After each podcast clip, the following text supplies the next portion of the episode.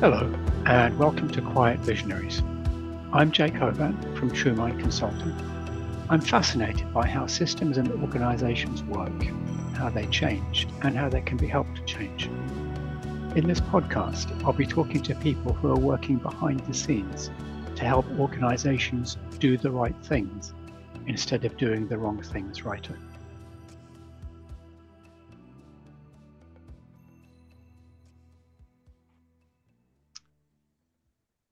Welcome, everyone.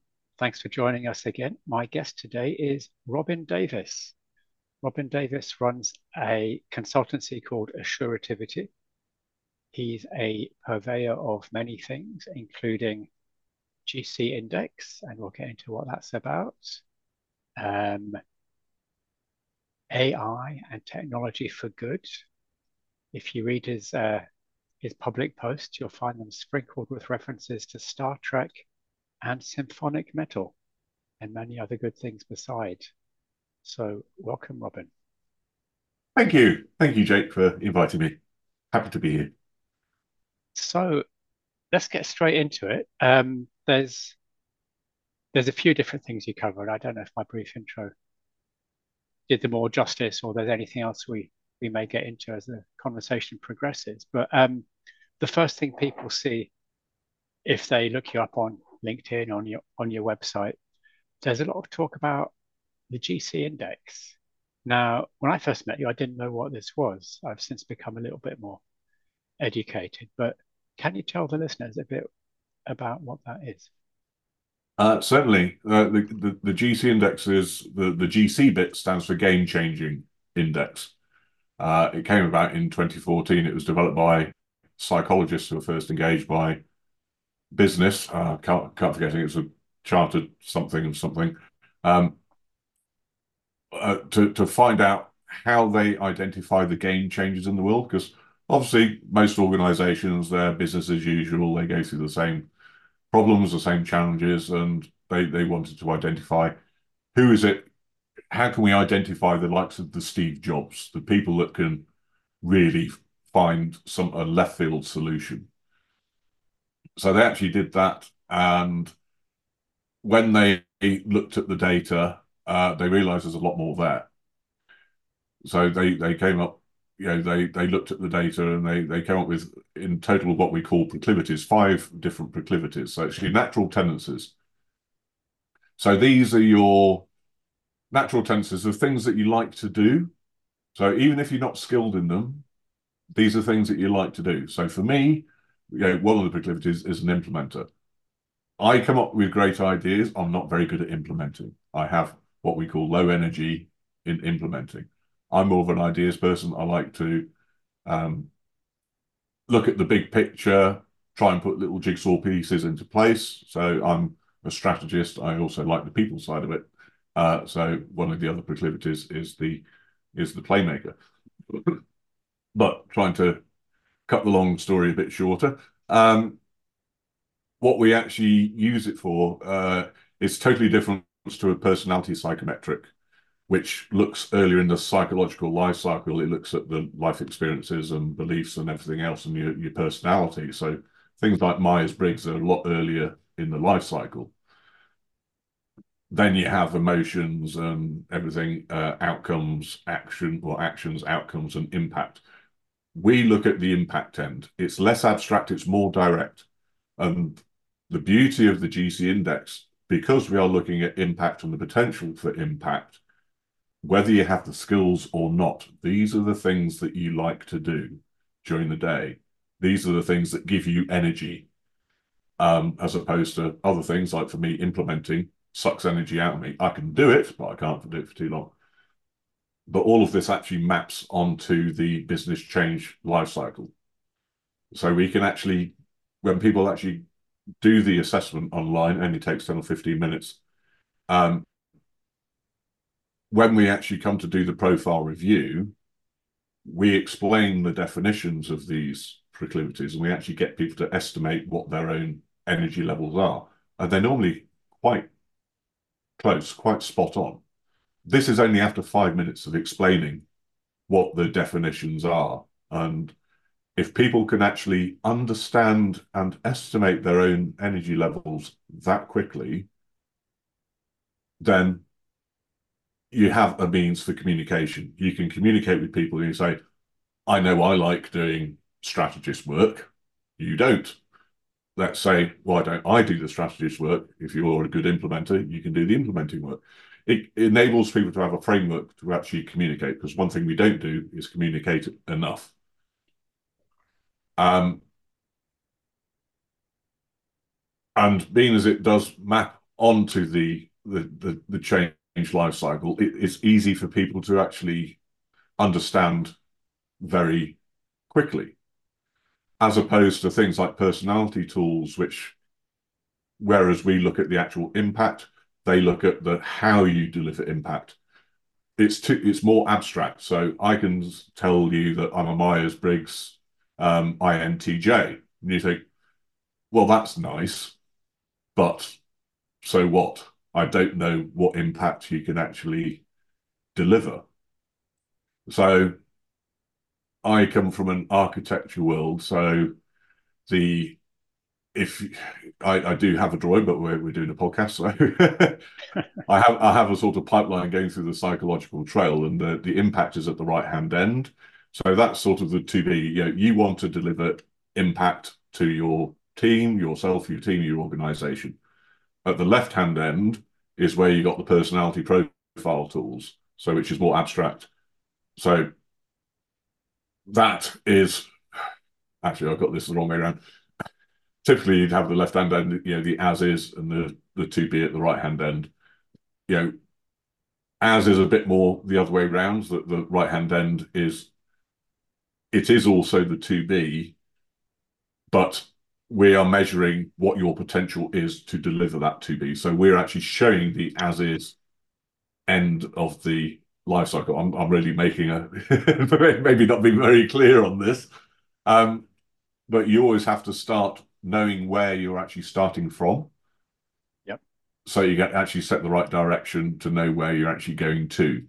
We know by doing these assessments, we know where your potential is as to where you can get to and we know where you currently are.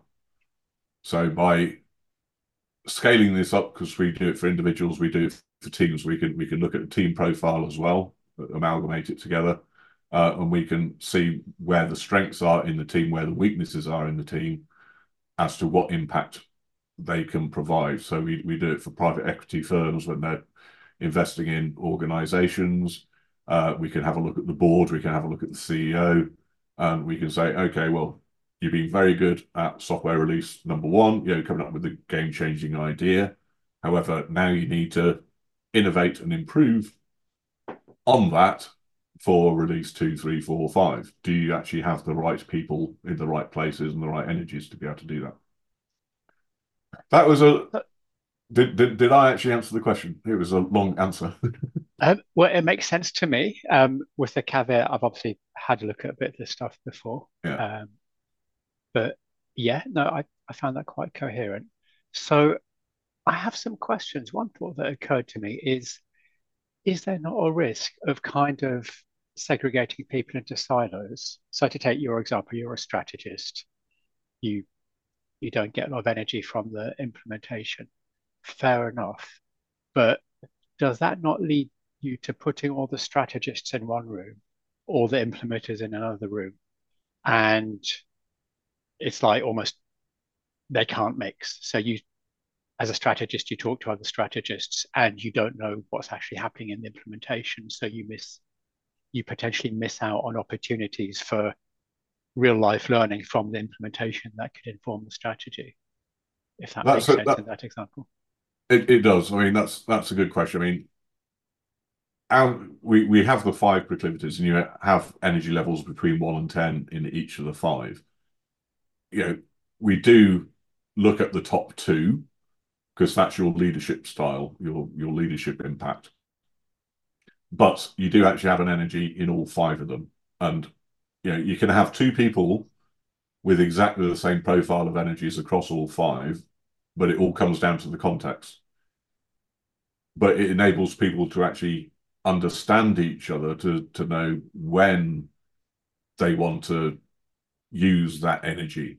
So we've got 100,000 combinations. Two people with exactly the same combination can still approach things in a very different way. So it's why we do the profile review before they actually see the report is to actually go through to figure out why they have the energies that they do. So for me, I actually have five quite even um, energies across you know across each of them. Um, I'm in the mid mid band. If you think of the you know the energy levels of between one to ten as a a normal distribution, I'm in the mid band, which means that if a team doesn't actually have that kind of impact, that kind of energy, I can step in. However, if they already have someone there with a higher energy level than me, then I'm quite happy to to set you know, to step back and let them take control. So to answer part of your question is, you know, yes, there could be a tendency for people to get labeled together. Um, however, that that is without knowing the context of the individuals, that is quite dangerous because if you have two or three people with a very high energy, let's say in the strategist, then they are likely to um, conflict with each other because they'll each try to be top dog and try to enforce their own views on the world. But by actually showing people as to what the ranges are, even in one proclivity, so if you do have three people who have, you know, strategist energies, then you can say, okay, well, this person has very high strategist energy. They will probably want to take the lead, but we actually have successors. We have other people that can do some of the work as well. But once you've identified them, you're automatically removing quite a lot of potential conflict without actually having this diagnostic data available.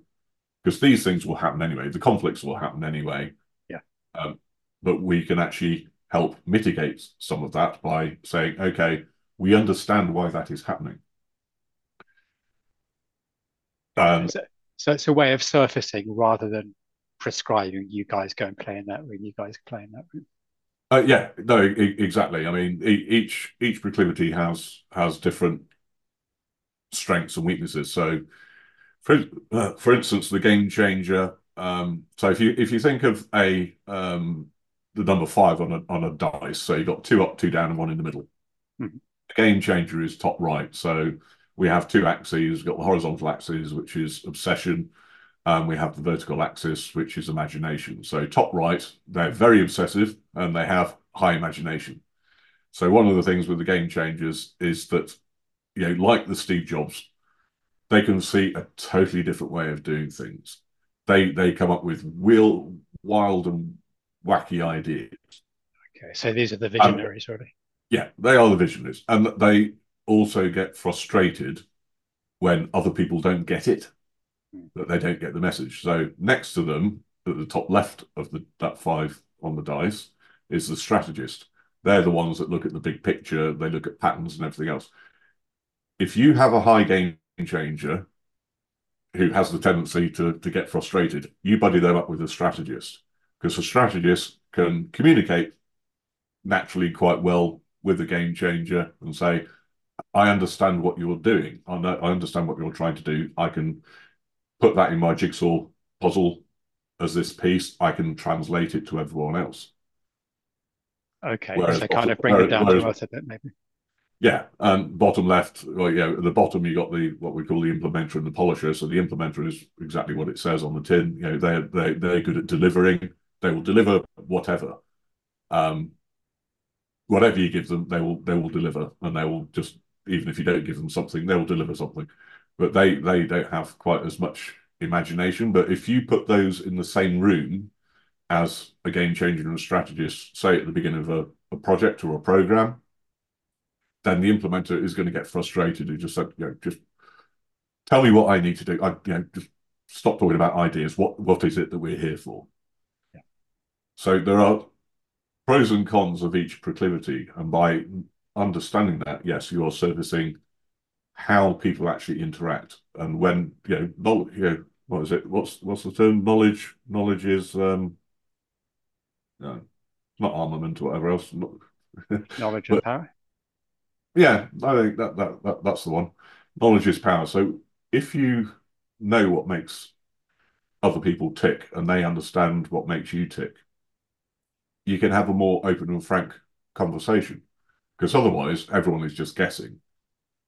Um, I mean, we we do have one diagram which shows that certainly in terms of recruitment and everything else, people have to interpolate between experience, expertise, and personality as to what what the impact that person is going to provide. So they look at your CV, they look at your LinkedIn profile, they look at your historic performance.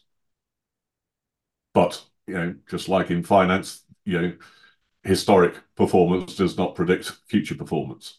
Yeah, that little health warning they print in quite yeah. small print sometimes. Um, and that's that's exactly the same here. So when you look at a CV or you look at a LinkedIn profile, you think, okay, well, yes, they can deliver stuff. We can see that, but that does not mean that they'll be able to deliver stuff in the future.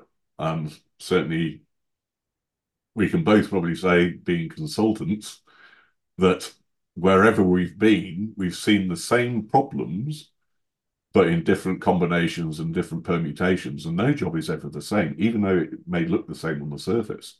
And it depends on what your natural talents are. So we, we have a another thing called GC Translate, which does the same as the GC Index does for people, but it does for written documentation. So we can actually look at the energy of, of what any written documentation, like a CV or a LinkedIn profile or strategy document or role or anything.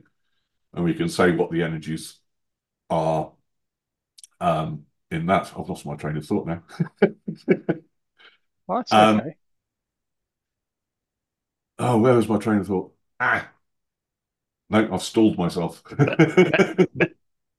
Maybe you have a pause and we'll and, and we'll come back to you. Um, yeah, I was struck yeah. by when you were talking about having the the game changer and the strategist kind of collaborating. So one is maybe seeding the other one with big ideas, and the other one's bringing the the strategist bringing the game changer down to earth a bit. It struck me a bit um, as something like what you get in the Three Horizons framework, where you know Horizon Three is the the big desired future that that we're getting to, um, or that we'd like to get to, um, and of course, the present day is was once it was once uh, Horizon Three, and there are factors that that brought us where we are now. So there's always there's always one or more third horizons that you're working towards. The first horizon is obviously now BAU, and horizon two is the kind of messy in between where people are strategizing and innovating.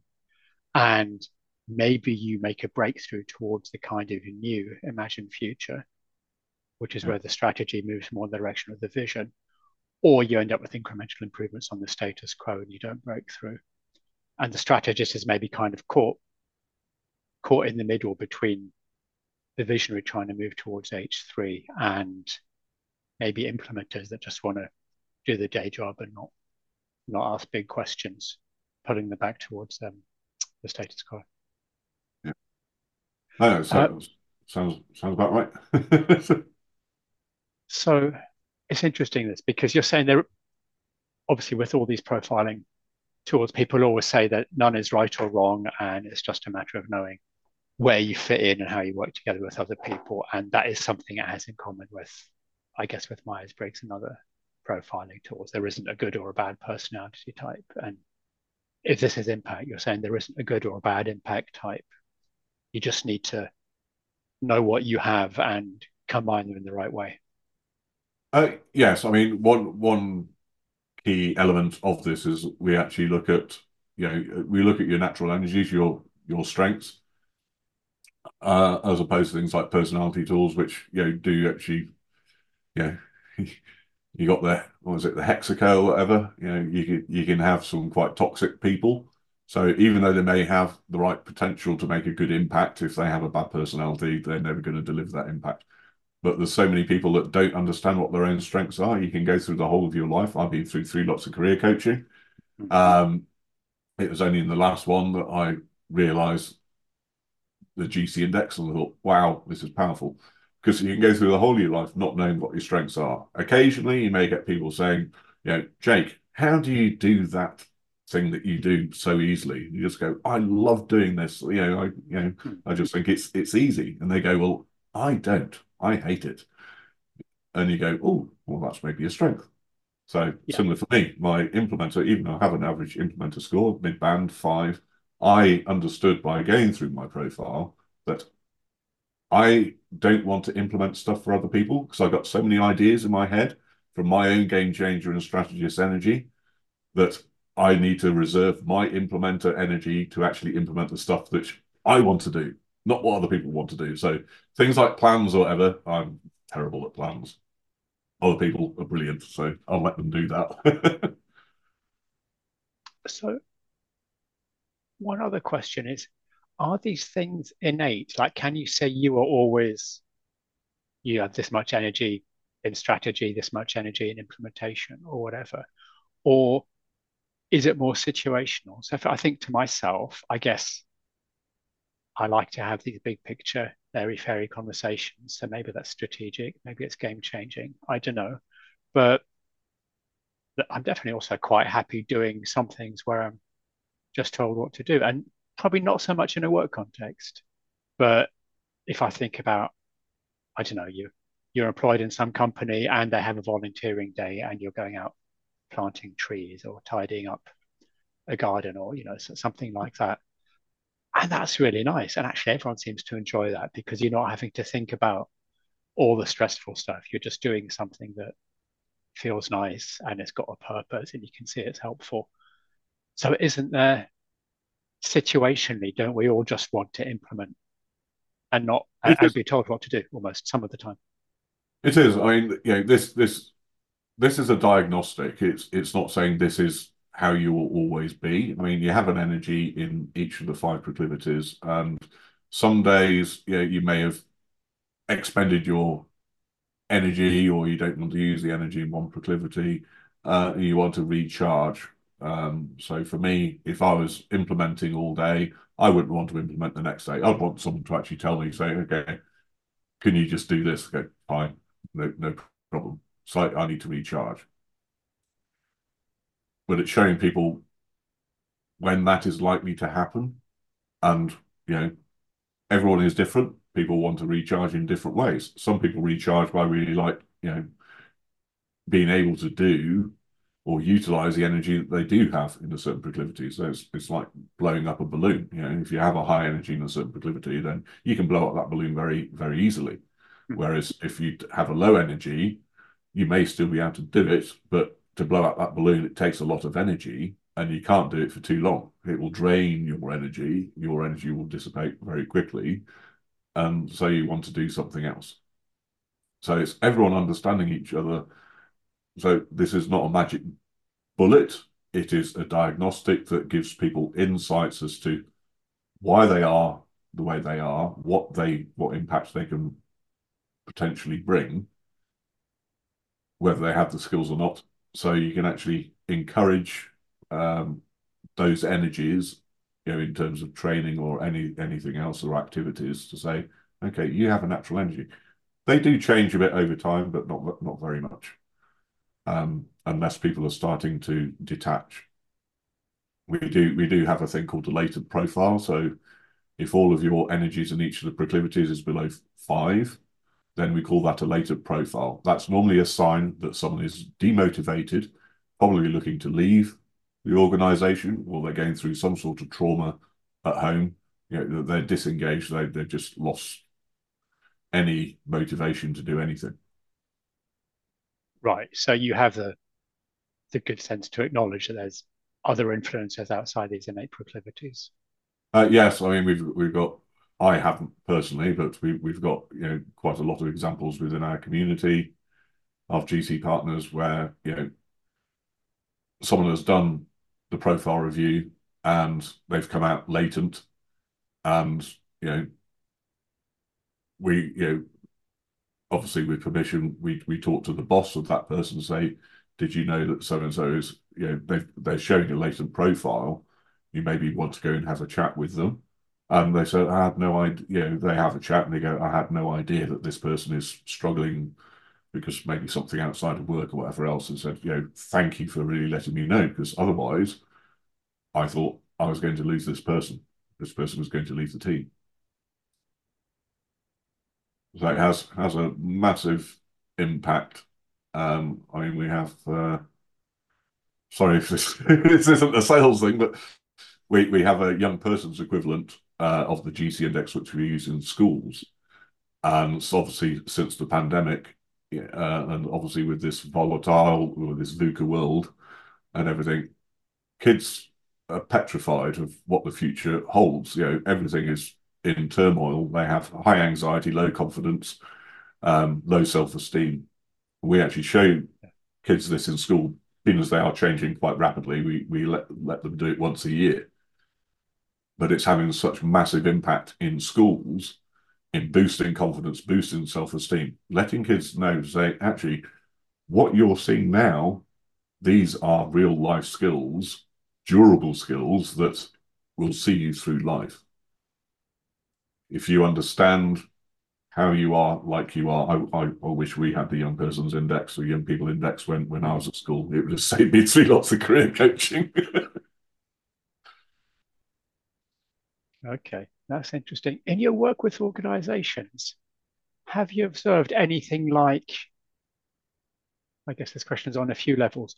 Do you, as a diagnostic, do you find that, you know, people often say sometimes in jest, sometimes a bit more seriously that there's such a thing as psychopathic tendencies as you go higher up an organization because organizations reward that kind of short-termism or instrumentalizing other people using people as a means to an end, um, that kind of thing. And not going into dark triads and personality traits per se, but analogously, do you see anything like that with the GC index? Do you see that senior managers tend to be more likely to be polishers, for example? I just made that up. Or are they more strategic, or do you see anything like that? Uh, we do see uh, trends. I mean, at, at the highest level, um, this is this is good for diversity, equity, and inclusion. That we have found across the world, across gender, across age, across geopolitics, whatever else, you know, it is actually very even across all proclivities. So that's ideal for DEI. That we can say, you know, we can see what potential people actually have. In terms of your your question itself, uh, we do see the odd pattern. So like in consulting, uh, we do actually see that by and large, leaders in consulting have their their two top proclivities are normally strategist and implementer. Implementer, because they're early days in consulting, they're just being told to JFDI. Yep. So and they're very good. They're very good at implementing stuff, but as they go up the levels, they have to be more strategic. So they typically have a blend of high strategist and high implementer. But that doesn't mean to say that you know that they're any good at it. It just means they have a natural energy. Like like everything, you know, the GC index shows your potential for impact.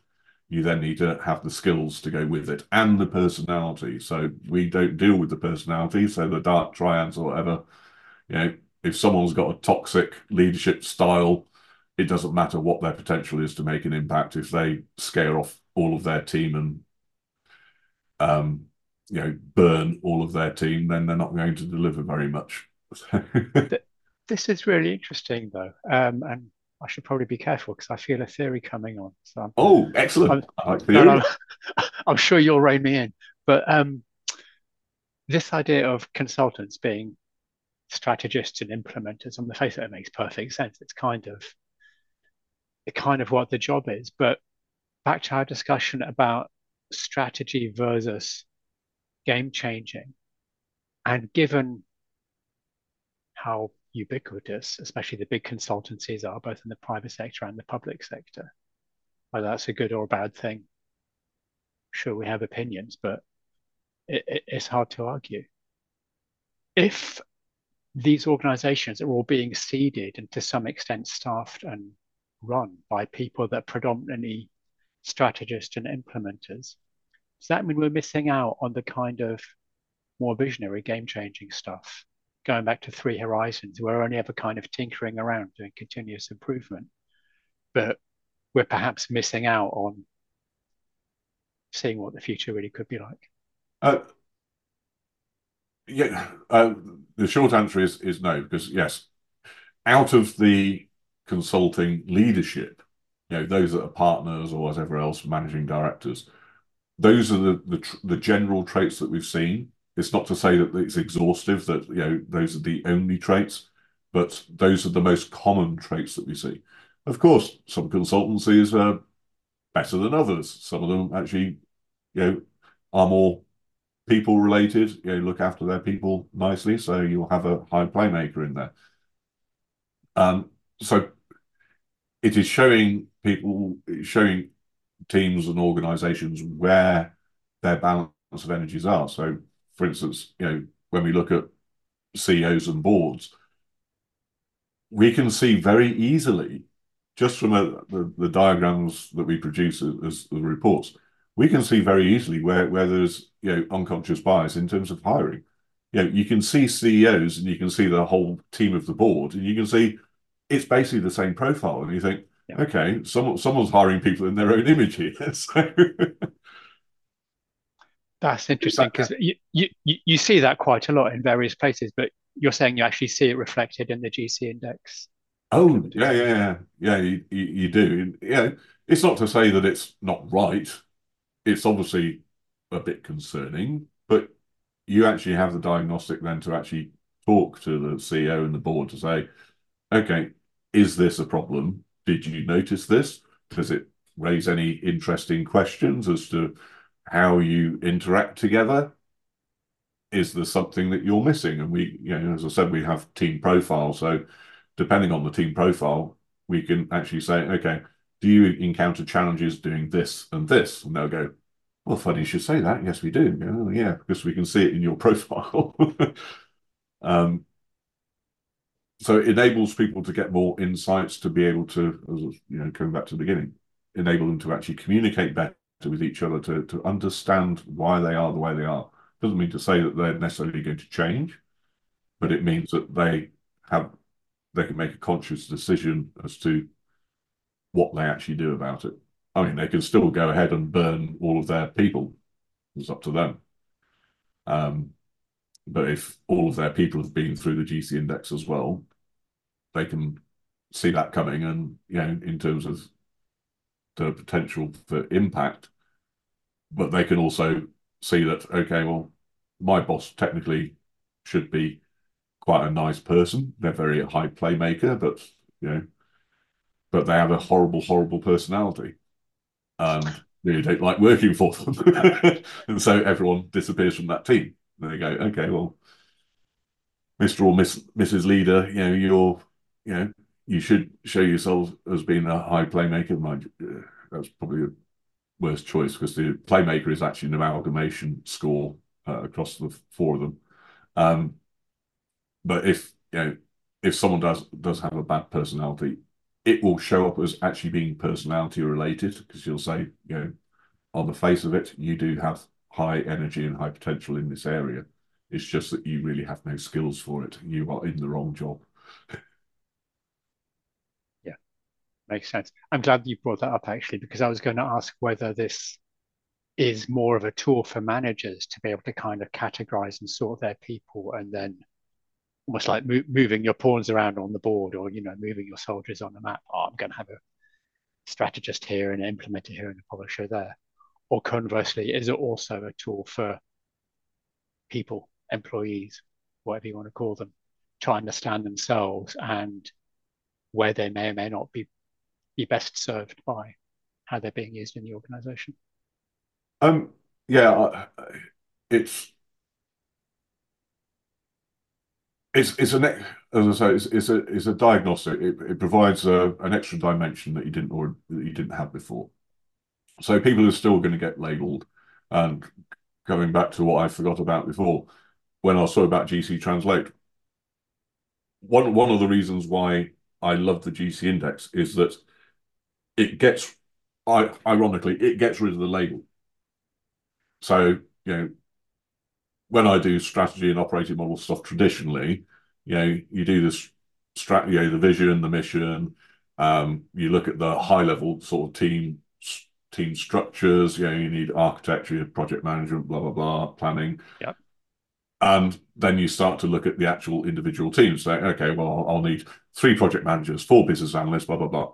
They're treated like commodities, but they're all the yes. same. All the three project managers are the same. Absolutely. Yeah. And we can say, actually, they're not.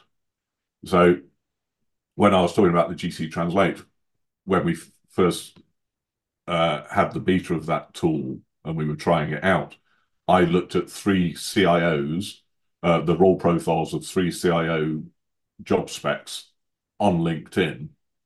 Uh, I uh, I struck lucky because there were three CIO positions. One was the CIO of NATO. One was the CIO of NICE, the clinical excellence people, and one was the yeah. CIO of the post office. Topic du okay. jour, but we won't go into that. Example, yeah. Yeah, but it was it was quite easy when we you know just put that role profile into our GC Translate, and it does it you know very quickly. It does it instantaneously. For the CIO of NATO, just like if you had a project manager or whatever, for the CIO of NATO, obviously most of their stuff is is you know they're long programs. There's a lot of stakeholders involved, and they they had actually written that role spec quite well because when we put it through the GC Translate, it came up as quite high strategist energy is required and quite a high playmaker energy is required. They needed someone to think the big picture and be able to deal with um, a lot of stakeholders. Whereas the, the CIO of NICE that they needed, their role profile had quite you know a high polisher, which you would expect. Clinical excellence. You know they they have to make sure that things are pretty much perfect. Uh, I can't remember what the second proclivity was. I think that was also playmaker as well.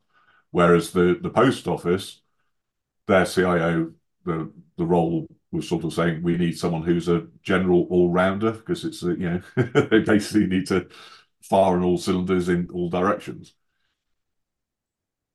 So we we can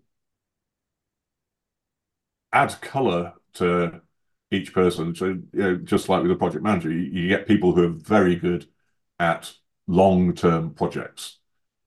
They're calm, collected, steady, versus you can have a project manager who is good for damage limitation, you know, recovery and all that sort of stuff. That just come in and say, right, yep. roll their sleeves and say, okay, let's stop doing that, stop doing that, let's do more of this, more of that. We can stop them being commodities. We can actually enable people to utilize the the strengths that they actually have and they want to contribute. But if they don't give an opportunity, if they're stuck in a box to say, no, you know, you're just a business analyst, all business analysts are the same, you know, you do what business analysts do, and if don't, you know, don't try and step outside your box because that won't be a business analyst anymore. No, this this is great, Robin. I've done in years gone by, I've I've done workforce planning exercises where you have a big spreadsheet where you say we want this many BAs and this many PMs, and yeah, there's full-time people, but this is the blended cost. So this is how much you're worth if you're a BA. This is how much a PM's worth. I've one in this location, what high cost location, low cost location all that kind of stuff. And like you say, it's completely commoditizing people. Um, it is. You're not, that, you're not a rounded flesh and blood human being. You're you're a row in a spreadsheet. And that and that's where we get to this pillar of my Star Trek vision. Uh, Fantastic segue. I was it, about to ask you about that. So, uh, it is because uh, you know at the at the moment or for the last 30 or 40 years, since I, I say the PC revolution, you know, when PCs came on board, you know, before that it was all paper-based stuff. When PCs came on board, we were able to actually utilize technology to actually improve processes and ideally get people to actually spend more time being people. However, it, over over time, and you know, I exacerbated that. I I was always technology over process over people. Mm. Thinking, okay, if we get the right technology and automate the right processes, then people can do what they like to do. But it dawned on me, you know, certainly late last decade, that this was wrong. It was actually getting worse and worse. We were commoditizing people more and more, that they were getting put put into smaller and smaller boxes, put on a shelf, and you know, when you burn a project manager, you think, oh, don't worry, we'll just get another project manager, you know, off JobServe or whatever else, and plug them in. They all they're all bloody same. yeah. Um, people get reduced and processes and technology get inflated. So you get to computer says no, where there's a process where everyone has to follow the process. No one really understands it. It doesn't really work. Yeah. Everyone has to use this system. It wasn't designed with people in mind. It messes their life up and distorts their behavior in various ways. And that's just in the workplace. That's before you get to, you know, the effects of always on social media and stuff like that. So it's like the the the relationship between who's in charge and who's who's serving is kind of um, maybe gone the wrong way around. It is, and, and we've been serving the process, which has been serving the technology um, for all these years, which is why I've in the Star Trek vision, I say this is the Borg route. This is the route that we're currently on.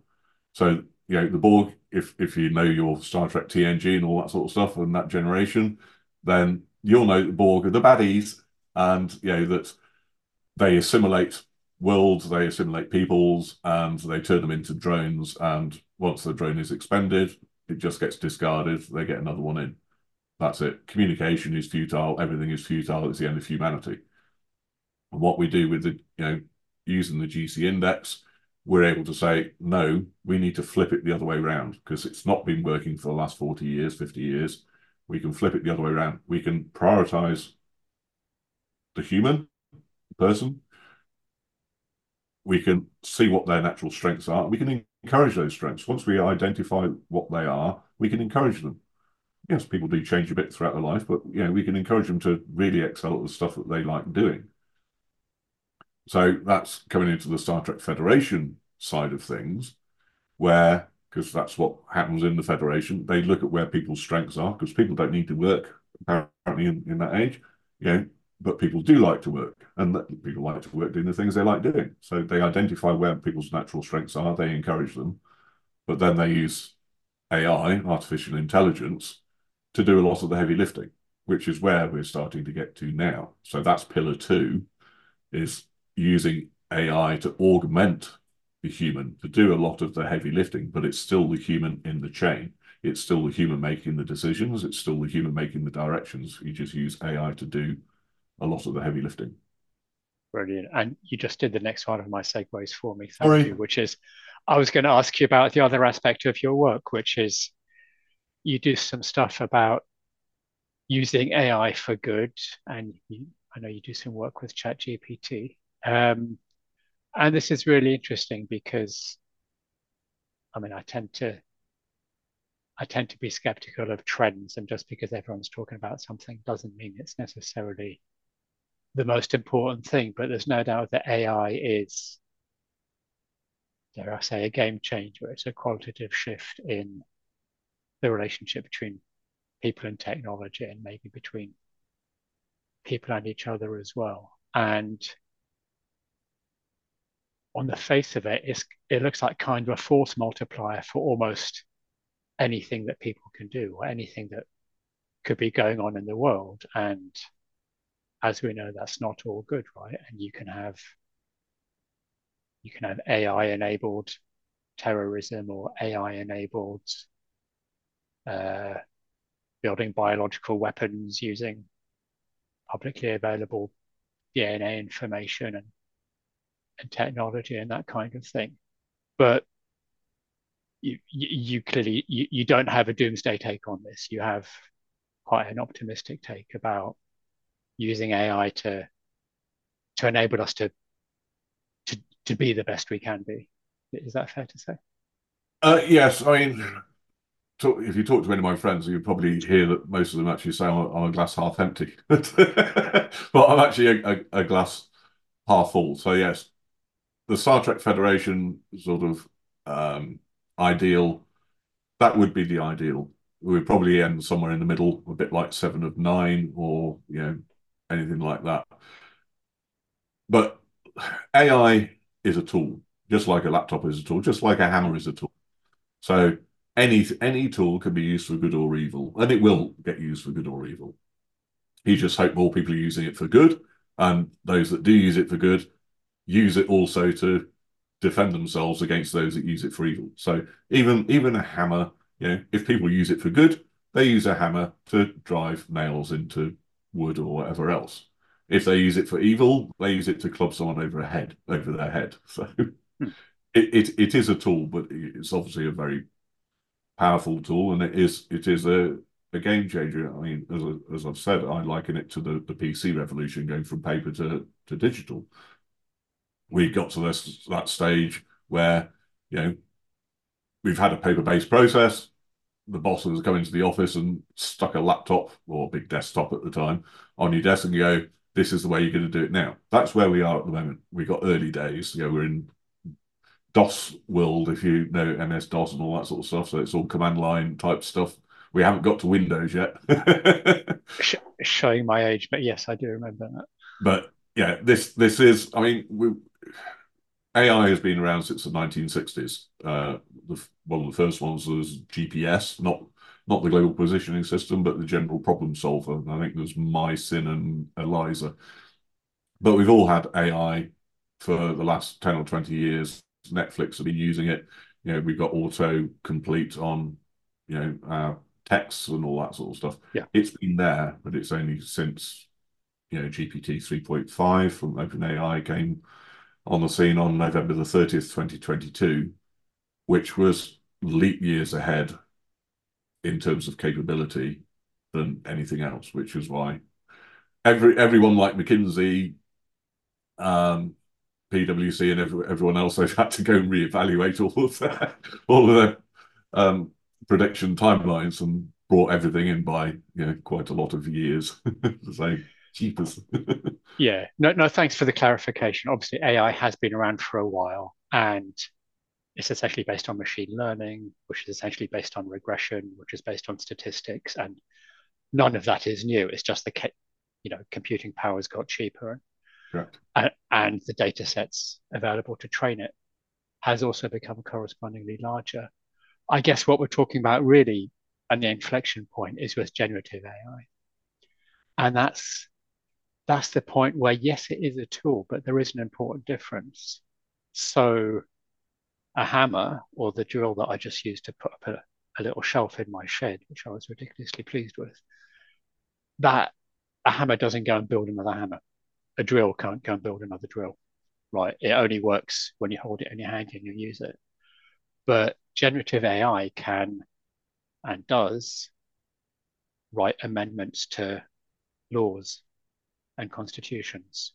It can write contracts. It can write code. And, you know, people that don't know very much about coding can say, please write me a program in Python that does such and such. You know, you don't even have to learn Python. Um, and you know potentially it can enhance itself. You know, write write an AI tool that does the following things. So, and that's the sense. And, and I don't know if you come across the term exponential tech. In that sense, it's it's something that can become self-perpetuating, and uh, it's hard to see very far down the chain of consequences. I mean that that that that is artificial general intelligence. So generative AI um, is a different, totally different class. So at the moment, yes, it can do those things that you that you said, but it can't do it itself. It does it under instruction right. from from a, from a human.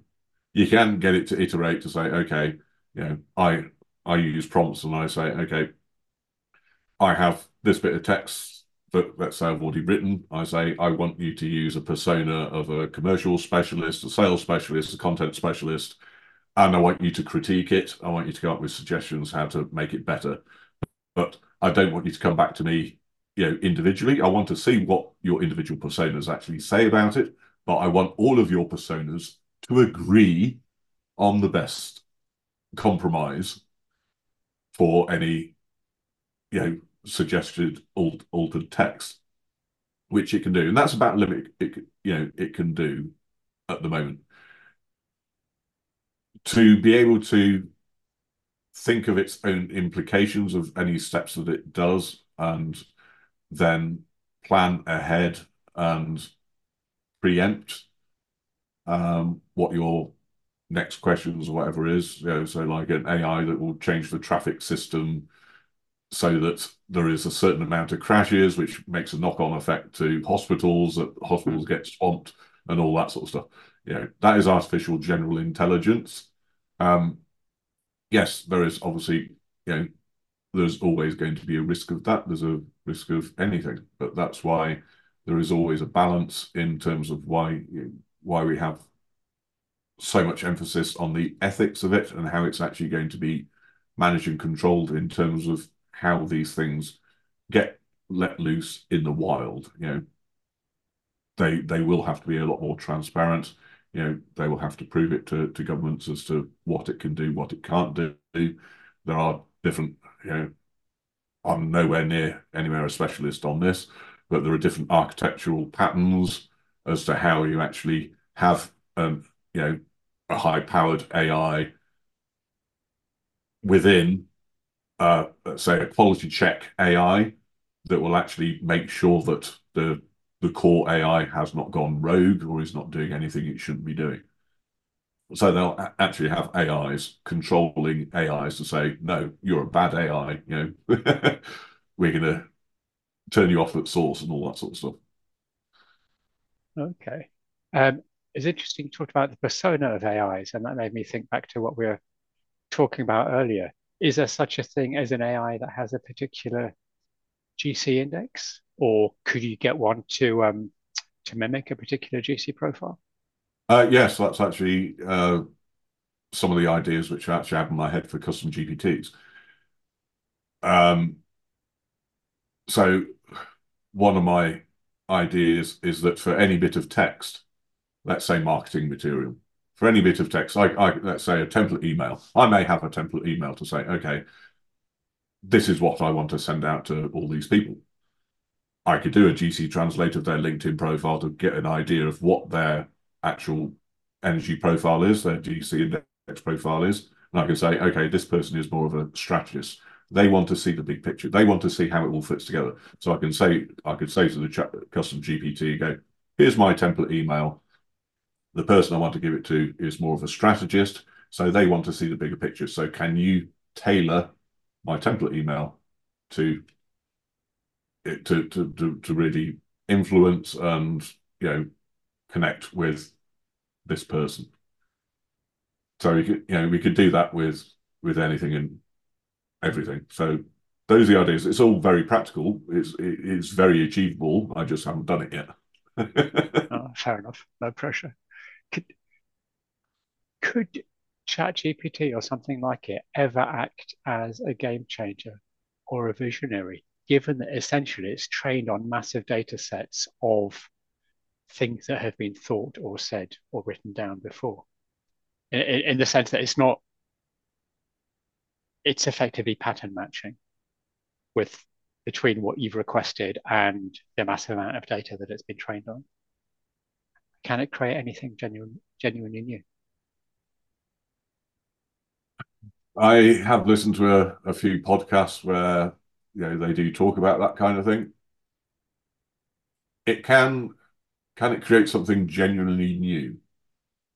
It can probably interpolate whether it is something totally brand new. Actually, yes, it can. There there are people that have been applying for patents um, in the US, and uh, a patent was denied because he said, you know, it was created by their GPT. Um, and you know the patent was denied because it wasn't created by a human being. However, you know, I, am not. I don't quite agree with that because people use tools to to help them do stuff and design stuff. So you know, geneticists or whatever else will use computers to to help them work out things, and they'll probably patent it and all that sort of stuff. But um, but uh, I've lost my train of thought again. what was okay. the question? We're talking about AI being truly um, creative. Oh yes, that was it. Um, I mean, whether whether yeah, whether you take that argument or not that it that it can, one thing that it does do, and it has done for me, uh, very quickly, is that when I have a blank sheet of paper and say, okay, I'm thinking about a proposal to do this, um, come up with some ideas. And it will come up with ideas, and I'll, I'll tailor it to say, okay, the audience is so and so and so and so, and mm. you know, so they're very keen on this, that, and the other and it will tailor it and say, okay, but it will actually include stuff which I wouldn't have dreamt of in a million years. Um, okay. Because it has that big body of knowledge. I mean, yes, I may have come up with it, but it may have been after about two weeks of Google searching whatever else and just happened to trip over something. But it can do it, you know, the click, click of a click of your fingers. So it can come up with things so much quicker that that then gives you more creative power to come up with something brand new. You think, okay, I can see, you know, a li- many more factors or perspectives or whatever else as to what goes into this. Mm-hmm. So I don't make mistakes. You know, I'm li- likely to make less mistakes because I see the bigger picture a lot earlier. So I can allow for that in whatever I do create. So I, I create I create I create graphics and stuff now, videos using DALL-E, and I don't use Midjourney yet, but you know I use Canva. I'm yeah, I've, I haven't got an artistic bone in my body, really haven't. And I used to hate have to do LinkedIn posts where you know you think, okay, I need to think of an image to go on here. I don't have yeah. to bother with that. I actually find it a delight. You know, I gave I get it to draft a LinkedIn post. I then go and quality check it. I add things in, take things out. I personalize it, but I get it to give me a quick prompt, which I can put into DALL-E or into Canva and say, okay, based on what I'm talking about, can you give me a, a small little prompt which I can put into DALL-E to come up with a, a good image? And it comes up with a good image, and it can do that so quickly. And I think I can actually draw things. I, well, I don't draw it, but you know, I've got a concept in my head which I can't get other people to to visualize, but now I can. And yes, it may take a few iterations to say, no, that's that's rubbish, you know, a bit more, bit more this, a bit bit less that. But it's actually something which I dreaded and hated. I actually now find a joy. No, I I get that. that. That's kind of cool. I guess it becomes then more important for you to have a clear idea of what it what it is you actually want so that you know because this could easily just become a toy you know or you know can make it draw pictures of anything but what i'm actually trying to do it is a toy. it's a, it's a great toy. The best the best tools are great toys. Yeah so i'm not trying to be all perfect in saying we shouldn't have fun but at the same time i, I know you have a, a serious purpose which we talked about before. There's something about humanizing work humanizing technology. So when you do use the technology, it's in service of that purpose. It can be fun, but it's not the fun is not the point per se, is it? No, I, I, the fun. It's like, it's like people say, it's, it's not it's not the destination, it's the journey. Um, yeah. I'm I'm very much like that. So you know, it is it's it's the fun of going through these steps, these activities so quickly to achieve something which you want to achieve. I I find that fun. Some people may may not. You know, some people will say it takes the fun out of it. it you know, so, certainly for creatives, they'll say you know you're missing the essence of humanity or whatever else. But I and I I agree with them to a to a degree on that. It does, but it what it's doing is it's actually in, improving the sort of baseline for Joe average human to say some of the things that they just have never been able to do before, like me drawing, I can now do to a you know a crude level. Let's still call it crude, even though they are actually pretty good. But that also then gives me more insight as to how good the professionals are. So if I can be, Right. if I Yeah. can increase my productivity in creating images by, let's say, a thousand percent, going from zero to, you know, average, then just imagine what the professionals can do. You know, the professionals will go from 80% to 280%.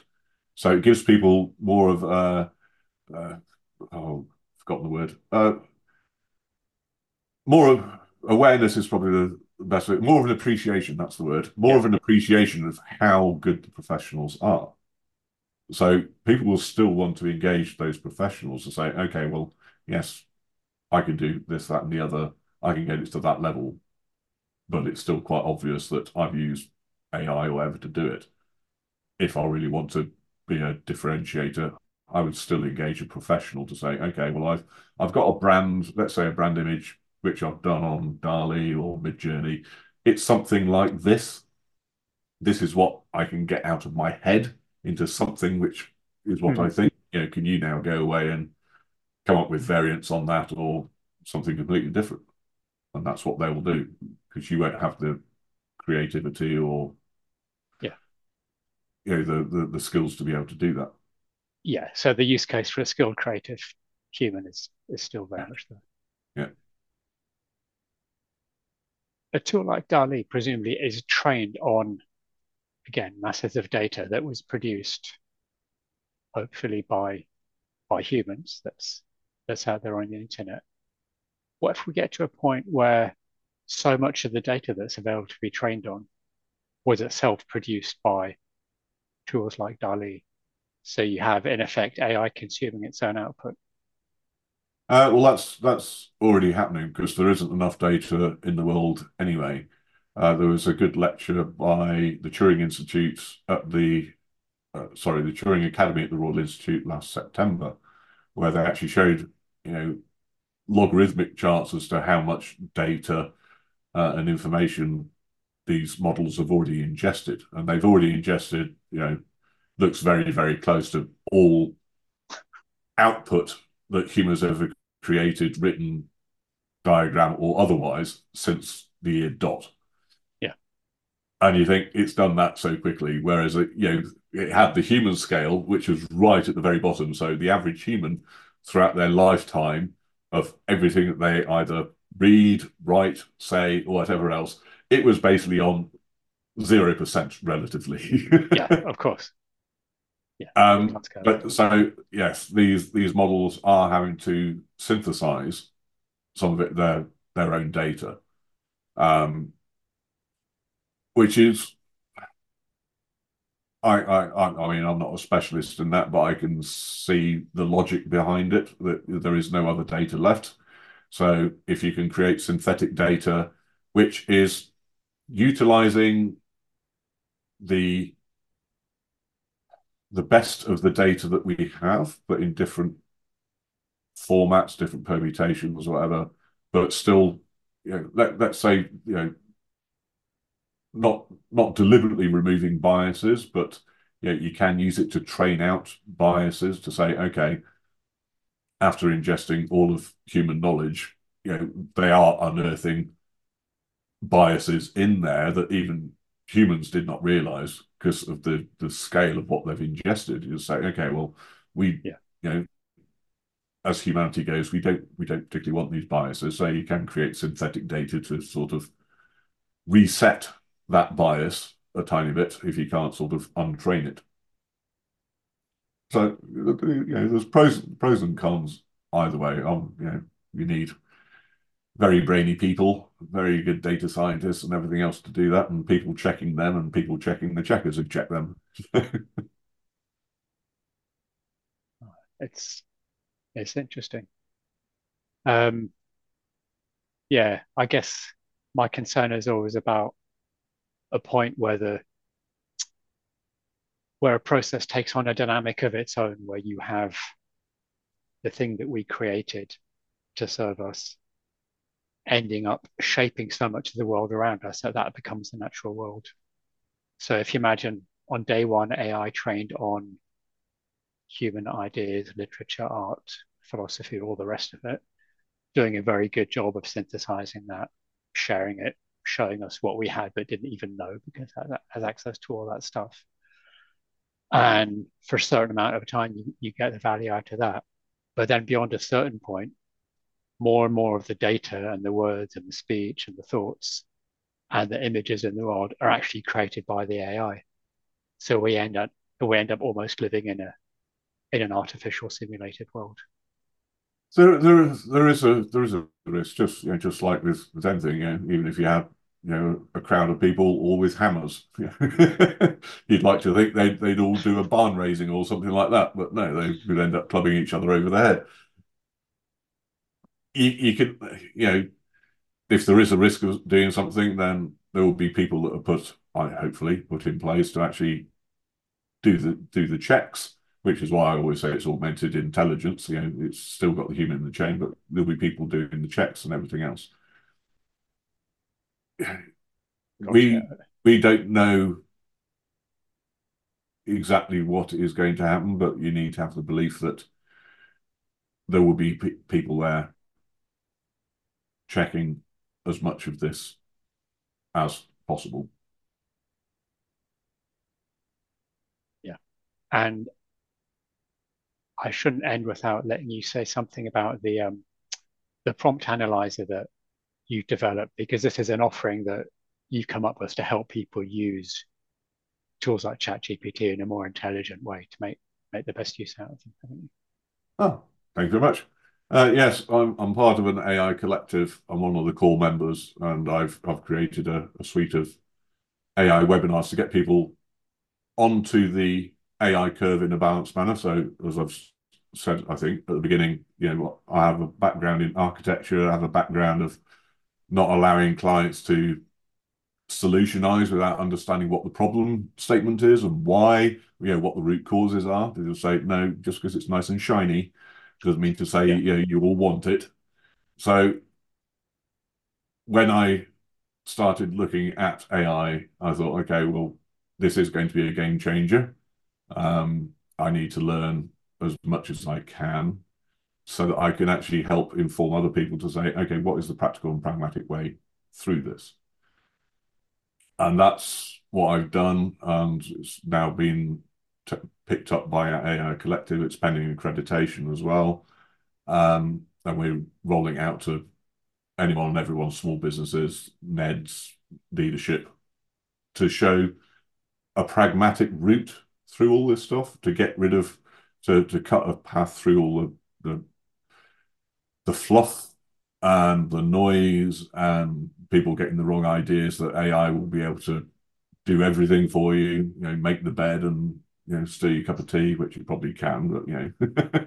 um, so I, have done these webinars, and you know, the the first step is, as well as giving you an overview of what AI is and the use cases and everything else, it's showing how you can actually create an effective prompt. Because, like the old adage, garbage in, garbage out. If you if you are not specific enough, then you're going to get something non-specific coming out, like like the old um, was it Australian um, air uh, airplane sort of. It wasn't a joke; it was actually real. You know, uh, an engineer, airline engineer, got a note saying um, from a pilot saying something loose in cockpit. To which the engineer then replied on a post-it saying something tightened in cockpit. So I actually, um, and that, that actually also has ethical and uh, climate-related connotations as well. So each yeah. time you put in a prompt, it's obviously using a lot of energy through data centers and all that sort of stuff. The more generic uh, a prompt you give it, the more it's going hunting across everywhere to come back with a response which is going to be garbage. So, so it's wasting are, energy for not much benefit. Yeah. Whereas we actually, you know, in our, our first webinar, we, we go through the, the basic prompt components to say, okay, uh, these are the prompt components which you should think of. We got six, which is a you know a pretty much mandatory. If you don't include these, then you're likely you got more risk of garbage coming back. So I've created a custom GPT that will actually analyze your your prompt uh, and it will score it uh, according to these must-haves, should-haves, and nice-to-haves, and also come up with recommendations to say, okay, well, if you add this and if you add that, based on what your prompt is, and it will actually come up with a revised prompt, which will guide you more down the path of what you need to do to actually have a decent prompt. Um, I mean, I only created it a couple of weeks ago, but uh, just just for just for a laugh, because I, I don't really look at my checklist now of, of all the components that I need to put in there. But I thought, oh, I'll give myself a quick test. So one of the prompts which I, I had put in, so I, have different chats, you know, for my products or services, my website, my LinkedIn profile, my LinkedIn posts, all that sort of stuff. I thought, I'll, I'll just for a laugh, I'll put my one of my organic prompts in there. And it came up with 95%. I thought, yay! it said it's almost a perfect prompt. I thought, excellent. oh, okay.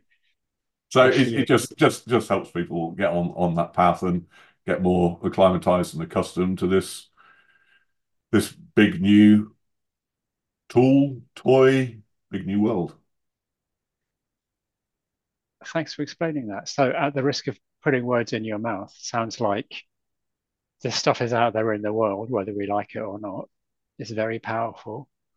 It could easily be used by people that don't know what they're doing with potentially bad outcomes. So you're trying to make sure people know what they're doing and they use it intelligently. Uh, yeah, because we didn't do a very good job with social media. That's just set people against everyone else. It's created a, a very toxic populist world. Um, with and even even the what was it the one of the Microsoft AIs or whatever one of the first ones that they put out there and they put it onto Twitter and it, it oh it, the, the, the racist tweets uh, yeah, it went psychotic, psychopathic, you know, within hours. and you just think, well, that that sort of re represents social nice, a lot yeah. of social media actually. So, yeah, so we're we're we're, hope, we're hopefully learning in terms of AI to say, okay, you know, it does need to be more ethically compliant and not given the free reign like social media has. I certainly hope so. Fingers crossed. Yeah, well, thank you for talking us through your your take on humanizing technology and wise use of AI. Um, Robin, if people want to look up your organization, what you can do for them, where would they find you? Uh, well, you can find me on, on LinkedIn. Just look for Robin Davis without, without an E. Uh, or they can look up my company, Assurativity. Um, or they can obviously ask you, Jake. uh, I, but on my LinkedIn profile, I have a big button for uh, view my portfolio, which goes to a load of videos and everything else and links on on Linktree. So I have Linktree. If people know Linktree, um, it's oh, I keep forgetting it now. Link dot tree or link dot ee slash at assurativity. Brilliant. Okay, I'm sure people will find that.